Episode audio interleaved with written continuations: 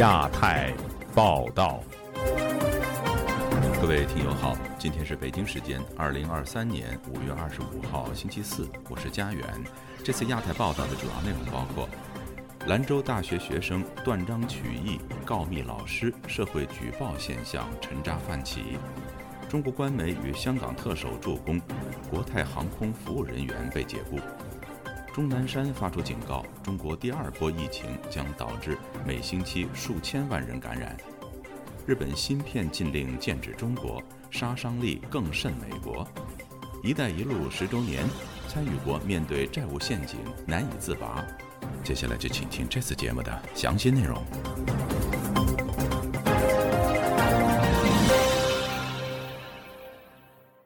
兰州大学一名教师在课堂上对朝鲜战争的描述被学生举报，指老师抹黑抗美援朝战争。校方回应指，教师明确指出这些观念是错误的，而学生则是断章取义。详情，请听记者古婷的报道。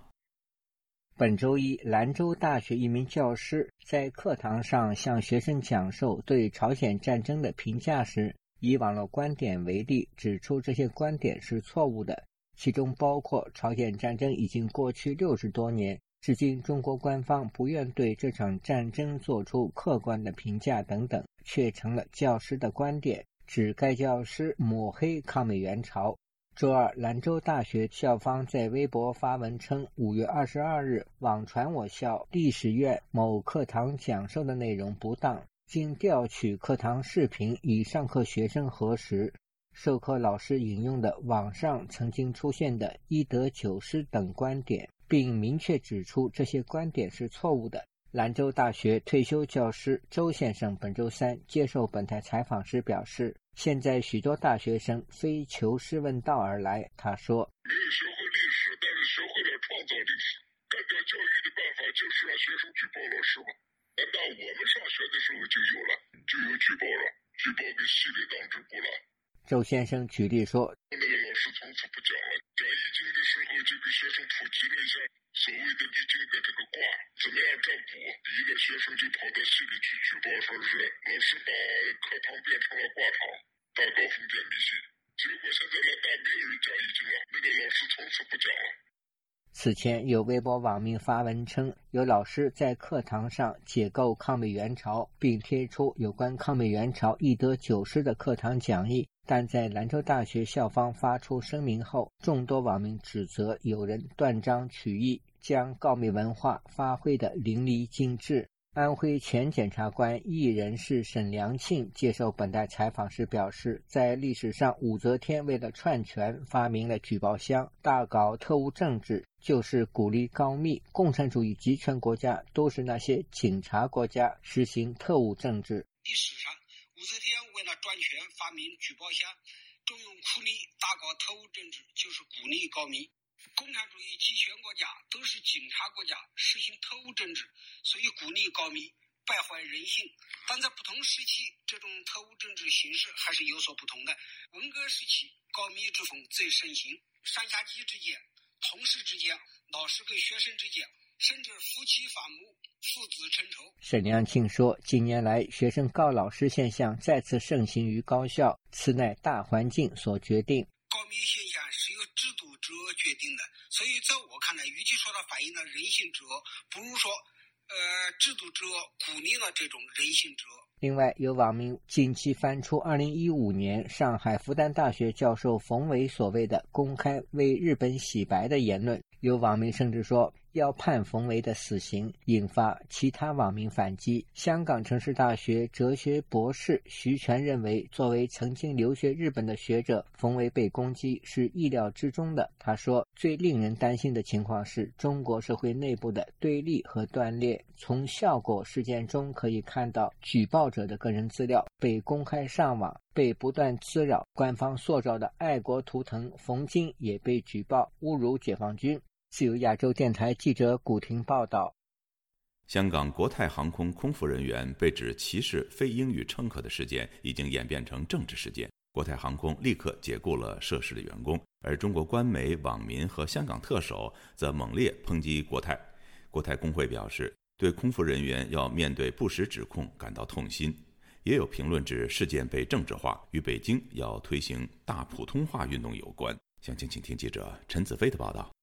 有中国网民周一在小红书公布一段录音，内容是国泰航空周日从成都飞香港的航班，几名空服人员在后舱用英语交谈的内容。有旅客把毛毯的英文说成地毯，又说不能用英语说毛毯就不能拿到等，批评他们的言行不尊重，已向航空公司投诉。事件立马变成中国网络的热门话题，大批网民指责国泰和相关的空服，新华社和人民日报等官媒也有报道和发评论。侠客岛时评先发文再拍视频，中国的旅客是香港服务业的衣食父母之一，员工歧视说普通话的人，国泰航空不能只是道歉，应该要用重拳整顿。内地乘客是国泰的基本盘，无论从哪个角度来说，歧视说普通话的乘客都是纯纯的吃饭砸锅。似乎在公司文化里呢，还保留着崇拜洋人、尊重香港人且瞧不起内地人的优越感。现在还想着搞崇拜英语而瞧不起普通话的那套，以后啊，可有的亏呢。国泰航空两天内三度发文道歉，并在表明调查事件的同一天，已经把相关的三名员工解雇。香港特首李家超在广州出席一个活动致辞时，也主动回应事件，批评国泰的空服人员言行恶劣。这是恶劣。言行，我感到非常痛心和失望。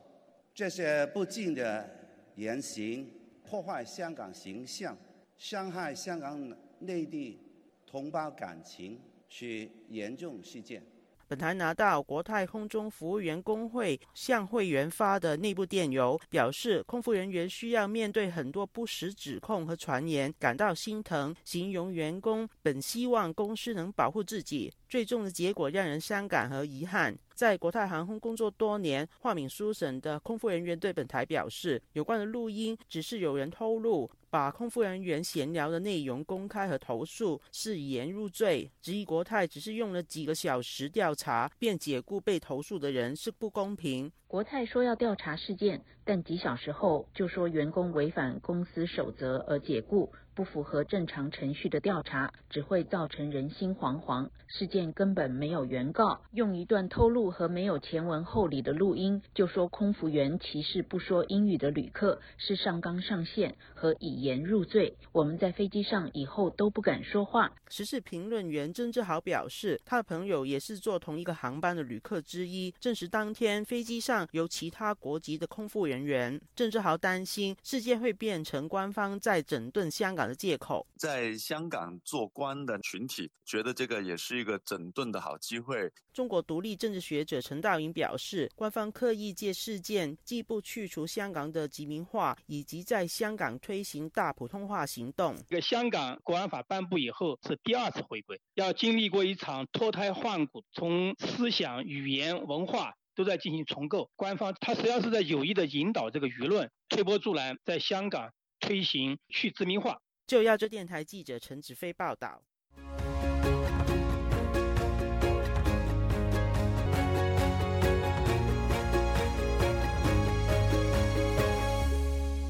中国防疫专家钟南山近日表示，中国最快将在六月底迎来新一波疫情高峰，并警告说，病弱群体应该接种防御性的疫苗。那么，面对记忆犹新的清零防控，中国民众做好准备了吗？以下是本台记者经纬的报道。中国防疫专家钟南山日前公开表示，今年第二波疫情主要是由奥密克戎 XBB 系列毒株引发，第二波高峰将发生在下月底，感染人数可高达每周六千五百万人。美国《华盛顿邮报》本周三报道指出，钟南山的警告背后，中国当局也正急于推出新疫苗，为疫情高峰做准备。钟南山还强调，有基础病的弱势群体接种新型疫苗尤为重要。他透露，中国目前能覆盖 XBB 新冠变异株的疫苗有两款，并且已经初步获得审批，预计很快就能面世。其他三至四款疫苗应该也能很快获得批准，但他并没有提供更多细节。美国智库外交关系委员会全球卫生问题高级研究员黄岩中说：“接种疫苗固然重要，但无需过度渲染疫苗的预防效力。”它的应该是更为温和，我想也不会对社会经济也造成很大的破坏。我觉得就是接种疫苗肯定应该是有这样的必要，但是呢，就是说也不能够过度强调，就是渲染它呃如何有效预防。因为我们看到目前为止的话，呃，疫苗的这种有效性主要是我们说的在考虑的防重症方面，啊，一味的强调啊预防性可能就是不是很准确。中国官媒高调宣传的新型疫苗似乎并不能赢得公众的普遍信任。中国红十字基金会前高管任瑞红告诉本台，有鉴于第一波疫情造成的冲击，此次中国公众难以重拾对国产疫苗的信心。这最新的疫苗，我觉得它就是还是在变种病毒的基础上，给它升级了一个灭活的一个疫苗，还是就是原来的那种疫苗，所以在这种情况下，应该不会有特别大的改善。华盛顿邮报的报道指出，尽管中国官方一再表示新一波疫情会相对温和，但公卫专家认为，中国仍需要更积极的疫苗加强计划，以及保证医院抗病毒药物的供应。黄延忠也强调，重启此前严苛的疫情防控措施是毫无必要的。他认为，中国医疗系统对于基本的家用抗病毒药物供应较为充足，但针对利托那韦等重症特效药的储备报销工作还需加强。比较严苛的这些措施，实际上已经没有必要。侧重点还是要在打疫苗、引进有效的抗病毒药物，采取就是一些，比方预防，还有一些预防措施，像戴口罩这样基本的这些措施，如果到了的话，实际上就没有什么可担心的。其实，任瑞红同样认为，一方面是居于民怨，另一方面是各地财政缺口过大，中国当局难以重启过去强制性的防疫措施。北京疾控中心发布的疫情周报显示，自上月二十四日起，北京市新冠病毒感染反超流感，重返传染病病种排名第一。自由亚洲电台记者经纬华盛顿报道。继美国针对半导体芯片寄出对华禁令之后，日本也将从七月起限制二十三种关键芯片制造设备出口。虽然日本的相关规定并未点名中国，但有舆论认为其杀伤力可能更甚美国。以下是本台记者黄春梅发自台北的报道。日本经济产业省二十三日宣布，针对二十三种半导体制造技术的出口限制措施将在七月二十三号正式生效。二十三个品类包括极紫外光 （EUV） 相关产品的制造设备，以及可立体堆叠存储元件的蚀刻设备等。按照算用逻辑半导体的性能来看，均属于制造电线宽在十到十四纳米以下的尖端产品所需设备。报道指，美国已经严格限制对中国出口尖端半导体制造设备等，但是日本将与美国保持步调一致。金融时报报道，经过中国半导体业者检视预计实行的细则后，发现，在限制中国制造半导体能力方面，对中国的杀伤力更大。不愿透露姓名的中国芯片厂高层坦诚，日本的出口管制比美国去年的制裁更令中国不安。东吴大学气管系兼任讲师林修明对本台表示：“沉浸式的那个 DUV 哦，他们市占率还比爱斯摩尔还要高。日本这样子做的话，它的重手全部杀下来哦，那个恐怕不是先进，只有先进制程或者是先进制程往后退的问题。”它很可能会整个消灭整个中国半导体的制造业。网易知名的财经博主“互联网乱砍秀”形容日本限制令的杀伤力比美国还要狠。日本的二十三个种类产品中，已经涉及到四十五纳米工艺了，比艾斯摩尔美国的限售令更为严格，范围更广。除了光刻机之外，林修明指出。在半导体重要的蚀刻工艺材料氢氟酸，以及在光刻机曝光使用的光阻剂，日本市占率高达八到九成。EUV 你顶多你只是不能做先进制程啊，它光阻液不卖给你哦，你所有的制程通通都不能做。国策研究院资深顾问陈文甲接受本台访问时表示，日前在日本广岛召开的 G7 峰会。在美日为主导下，为应对中国经济胁迫的措施，以寻求对中国采取共同做法，就是要降低中国风险，就是要展开供应链去中国化与弱化中国经济霸权的经济安保。在峰会结束后，日本立即正式提出半导体限制令，凸显了岸田政权更坚定美日同盟。他会持续配合美国以结盟。经济、军事等手段对中国进行围堵与遏制。中国商务部新闻发言人二十三日表示，这是对出口管制措施的滥用，是对自由贸易和国际经贸规则的严重背离。中方对此坚决反对。自由亚洲电台记者黄春梅台北报道。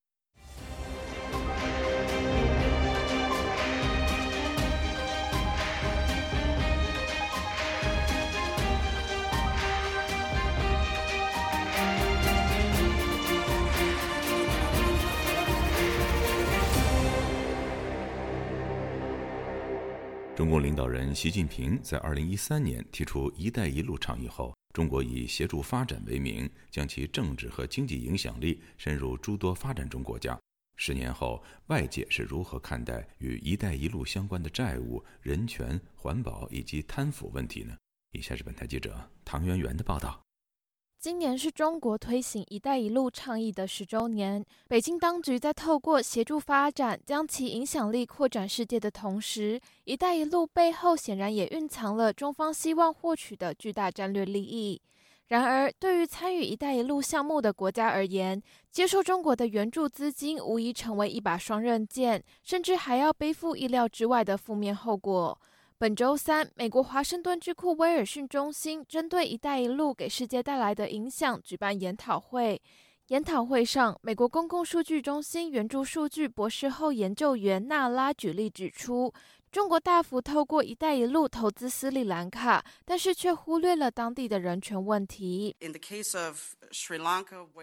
在斯里兰卡，各民族间的分歧在战后尚未解决。如果是西方的援助者，他们会协调战后冲突，并要求当地政府就责战争罪。但是因为斯里兰卡政府选择中国援助，战争后问题没有解决，导致族群间的分歧依旧高涨。纳拉指出，中国当局应该要更重视发展中国家的社会议题，处理民族分歧，避免发展中国家的内战重新爆发，如此才有助于中方宣称的双赢。族群和解是斯里兰卡长期稳定和平的关键。中国需要衡量如何援助斯里兰卡。我相信受援助国如果有办法偿还债务，这会有助于中国利益。如果受援助国重新打起内战，他们能偿还中国债务的可能性就会降低。荷兰莱顿亚洲研究中心高级研究员陈茂修也在会上指出，中国当局过于相信透过发展可以解决一切社会问题，但是事实上，经济的发展并不能解决一切问题。Environmental challenges, local problems with civil society，像是环境问题与民间的冲突。缺乏与当地群众的沟通、负债问题等等。研讨会上，援助数据高级研究分析师索利斯还指出，中国当局透过“一带一路”项目，以多种方式协助发展中国家的威权政府进行数位监控。像是通过立法或是政府组织来控制电信领域。毕竟，中国政府对境内的电信领域有全权掌控的技术。我们发现，许多发展中国家直接将中国和俄罗斯的相关法律复制，让法律为当权者服务。自由亚洲电台记者唐媛媛华盛顿报道：一位赴中国东北农业大学就读博士生学位的哈萨克国籍女子，两个月前被哈尔滨警方指隐瞒了中国公民身份申请签证，属双重国籍。该名哈萨克女子说，当局将她软禁在宿舍十三天。除了提供水，没有提供食物。他的身体至今还未恢复正常。不过，该留学生的导师则否认此事。以下是本台记者古婷的报道：早年从新疆塔城移居哈萨克斯坦的哈萨克斯坦国籍留学生江布塔，本周向自由亚洲电台投诉，他就读位于哈尔滨的东北农业大学博士生期间。当地警察和校方指他隐瞒了中国公民的身份申请签证，又指他持哈萨克斯坦签证属于双重国籍，将其软禁在学生宿舍内十三天。他对本台说：“他们跟我说，我们看了你的护照，写了你在中国出生了吗？跟我说你用了两个国家的身份，你是不好的人。二零一一年的时候，你出国了一个国家，你那个时候用了中国的身份证，还有哈萨克斯坦身份证。回忆被软禁期间的遭遇，江布塔说：“没有饭就喝水，就喝水了。他们说你不用出去外面，我就十天没吃饭，就是喝水了。然后我的身体特别不好，走了五分钟以后，我真的做不了。”本台记者就此致电东北农业大学，向江布塔的博士生导师王刚毅查询此事。对方表示，校方不会软禁江布塔。他对本台说：“怎么可能呢？不可能的事情就没有的事儿。如果您能如实的去报道的话，呃，恕我直言，请您谅解啊。这个事情是不可能的。我是他的导师，整个过程里面呢，更细节的情况我不太了解。但是据我所知，这种情况。”绝不可能。他从他的国家回来，我还在一直找他，因为我们需要去沟通他的研究计划。但是这个过程当中，他一直没有回复我。他主动联系我的时候，跟我讲可能没有奖学金了。我说为什么？他说因为呃，他超出了应该的学制年限，是三年。王刚毅说，他愿意把研究经费给江布塔，以弥补失去奖学金的损失。对于警方指江布塔涉双重国籍被调查。王刚毅说：“学校没能力做资格调查，而警方是否调查他并不清楚。”二零零六年，江普塔随父母移民哈萨克斯坦。二零一零年，江普塔取得哈国国籍。在此前后，江普塔在哈萨克斯坦先后获得了大学本科和硕士研究生学位。二零一八年八月，江普塔被东北农业大学录取读博士。九月，他在中国新疆注销了户口。关注此事的哈萨克阿塔朱尔特志愿者组织创办人塞尔克坚对本台说：“早在去年，他已认识江布塔，得知其遇到哈尔滨警方骚扰，于是劝哈布塔放弃学业，返回哈国。”他说：“他一直在这个精神的压力最大，那个十三天管的。”他的那个农业大学的那个呃那个负责专门负责外国留学生的那些呃官员们，中国的官员一般都是国家安全局的工作人员负责这个外国留学生，这是中国的一一贯的这个做法。上周六回到哈国的江普塔表示，他要求校方支付给他因被软禁而造成的身体伤害的治疗费，并呼吁其他哈萨克斯坦留学生在中国要注意安全。自由亚洲电台记者古婷报道：中国网红 Jack 带着母亲赴台湾治病一个多月，并发布了三十多条视频，记录台湾与中国的就医差异，引发台湾民众的关注。近日。Jack 的母亲不幸病逝，不少素昧平生的台湾网民也表达哀悼。今天本台记者夏小华发自台北的报道。今天是五二零，我很享受我妈妈跟我一起把梦想实现在台湾了。我特别感谢三军总医院的医生以及护理人员。谢所有人。Jack 的公开日记频道主 Jack 四月初和父亲陪同罹患急性骨髓性白血病的母亲到台湾三军总医院治病，将近一个半月。他以直播记录在台湾的医病经验和见闻，受到台湾媒体报道和台湾网民的关注。五月二十号，Jack 的母亲病情恶化，经过急救无效病逝。Jack 在第三十五集直播母亲病逝病床前，他泪诉：“照顾好自己啊，到那边照顾好自己。”啊，儿子，对不起你啊！这是咱俩最后一次拍合影了，啊！你走了以后，我还是妈妈。Jack 还在该视频中提到，台湾的一切都很像一场梦。妈妈超级喜欢台湾，以后没有妈妈了。我妈很好，在台湾没有受罪，她也看到台湾风景了。谢谢台湾所有朋友，也谢谢我妈。以后台湾是我的家。河北也是我的家了，我在河北能找到你的影子，在台湾我也能找到你的影子。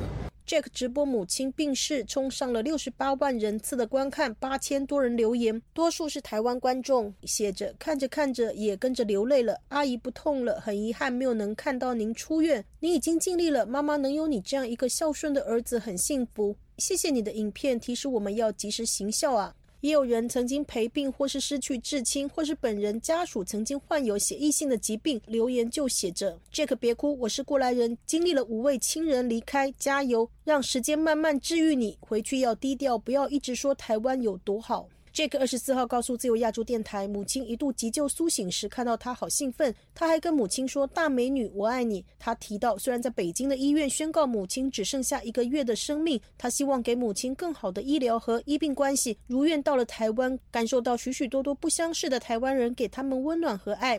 Jack 在最新一集公布母亲灵堂的地点和开放时间。第一天上午就有约二十多名的台湾人前去上香悼念、折纸莲花祈福，或是招呼其他的网民陪伴 Jack 父子。多数都是第一次见到 Jack 本人，Jack 连声称谢。其中台北人刘先生接受自由亚洲电台采访提到，一直看到他在北京住院的时候，一直被医院催。该缴钱了，该缴费了，听了心里就很很不舍。那个时候就我就一直很希望说他能够有有机会来台湾就医，心里面就一直跟神佛恳求说，是不是可以让他们过来就医？哎，结果还真的实现。在灵堂第一次见到 Jack，刘先生说，表面上看起来好像说是开朗，但是我我觉得。实际上，心里面他隐藏了蛮多的痛苦。刘先生提到，自己也曾经照顾母亲十五年，最后三年母亲的饮食、医药、看病都是他负责。我很清楚那种你非常挚爱的亲人离开的时候那个心情、那个疼痛，所以我会很心疼他这样子，所以才会过来看。对，我觉得现在这个年代能有这样的孝子已经是很难得了，非常难得。桃园人童先生接受自由亚洲电台采访说：“我大概从第二集就开始看了吧。对，印象最深刻的是，我觉得文化冲击的部分吧。对他们而言，对，就是到台湾可能有很多，比如说对于人啊，或者说对很多事情处理方式的文化冲击，过来治个意啦。毕竟对他来讲，怎么说都不是他熟悉的地方。” Jack 在台湾直播视频主题包括：台湾医生竟然想办法给病人省钱，台湾的健保大陆人羡慕坏了。台湾最大的感受，自由。台湾的电视台竟然可以骂政府，台湾政府竟然给台湾人发六千，我要成为台湾人等等。杰克搭捷运就医，在路上直播，常被认出，跟他加油打气，一家三口的知名度窜升。Jack 的公开日记涨粉到了八万多人。Jack 常在视频感谢台湾朋友，默默的送营养品、寄各种东西给他的妈妈买衣服。在两岸关系紧绷之际，此一台湾人关心大陆人、大陆人感谢台湾人的现象显得突出，但也招致有中国网民酸他舔台湾。Jack 因为订户增多，获取广告收益和网民赞助遭到举报。他在三十四集曾经说，恐怕要被驱逐出境。事后移民署官员向他说明，在台湾做直播不违法。海峡交流基金会副董事长邱垂正二十四号接受自由亚洲电台采访就表示：“就直播这个事情呢，并不涉及到目前违反什么法令，他也不会因为直播这个事就必须要离境，并没有这回事。主管机关移民署也已经向他说明。”自由亚洲电台记者谢小华台北报道。听众朋友，接下来我们再关注几条其他方面的消息。据路透社五月二十四号引述独家消息披露，俄罗斯三位顶尖超音速导弹技术专家被控向中国泄露机密，涉嫌叛国罪。俄罗斯议会上个月投票决定，将叛国罪的最高刑罚从二十年提高到无期徒刑。据维权网和中国人权律师团发布的消息，重庆律师何伟已经接受于文生家属的委托，但他在五月二十四号前往北京市石景山公安局递交委托手续，却被无理拒绝。而后，何伟前往看守所会见，又被以需要预约和提供更多亲属关系证明而被拒绝。著名人权律师于文生和妻子许燕在今年四月被刑事拘留，罪名是寻衅滋事。中国交通运输部五月二十四号表示，中国南海海上安全中心在南沙群岛火爱礁、牛阿礁和南薰礁附近的海域布设了三座灯浮标，这三座岛礁都位于中国与菲律宾存在主权争议的海域。菲律宾海岸防卫队五月十四号宣布，已经在其二百海里的南海专属经济区内的五个地区设置了五个悬挂国旗的导航浮标。以宣示对南沙群岛的主权，其中包括2021年有数百艘中国海上民兵船在当地停泊的牛阿礁。听众朋友，这次的亚太报道播送完了，谢谢收听，再会。